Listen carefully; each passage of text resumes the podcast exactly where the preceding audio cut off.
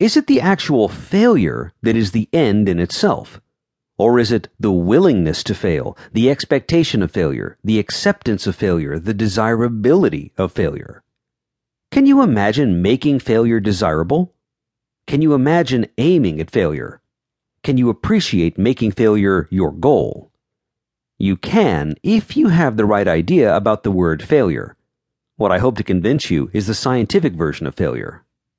It is more than a stupid error, more than a shortcoming on your part, more than a miscalculation, more even than a chance to improve. Yes, more even than failures as life lessons.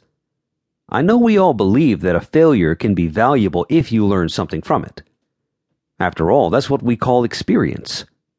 But how about a failure that does not aim at later self improvement?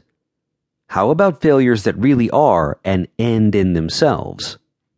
In this sense, virtually all of science is a failure that is an end in itself. This is because scientific discoveries and facts are provisional. Science is constantly being revised. It may be successful for a time. It may remain successful even after it has been shown to be wrong in some essential way. That may seem strange, but good science is rarely completely wrong, just as it is never really completely right. The process is iterative.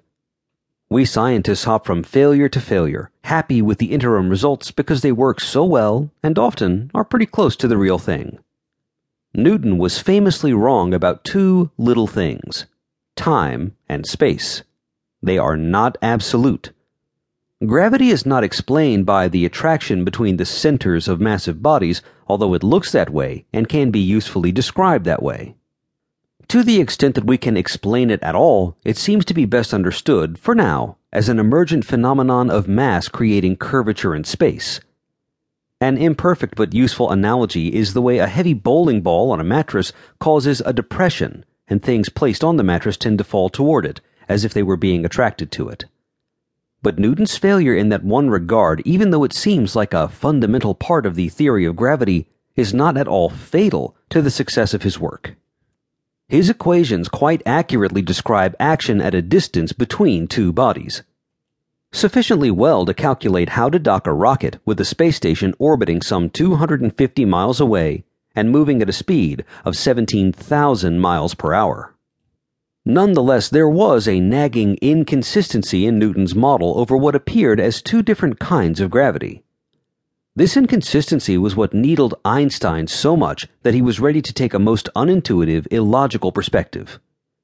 Although it's not exactly how Einstein thought about it, these two kinds of gravity are most easily experienced as the loss of gravity, weightlessness. One of them can be felt as distance from a massive body, the weightlessness experienced in outer space, and the other is due to acceleration, the weightless feeling you would have in a rapidly dropping elevator. They seem to be from two different and unrelated causes the mass of a nearby body and the force raised by inertia or acceleration. 250 years later, Einstein essentially corrected the failure of that part of Newtonian mechanics by showing that, in the correct inertial frame, one that does not assume absolute time or space, the two kinds of gravity are the same. Granted, it turned out to be a rather major correction, requiring a Copernican sized shift in our point of view. But as with Copernicus, it didn't require throwing everything else out. We continue to live our everyday lives in a Newtonian world where space and time seem sufficiently absolute, just as we continue to live most of our lives in a pre Copernican world where the sun rises and sets. That oversimplifies the story a great deal, but the point is that Newton was successfully wrong, and it was the very failed part of his model that led to Einstein's remarkable insights. Pretty good work.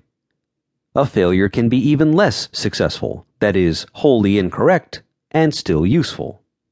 An example from biology might be the long standing principle known as ontogeny recapitulates phylogeny.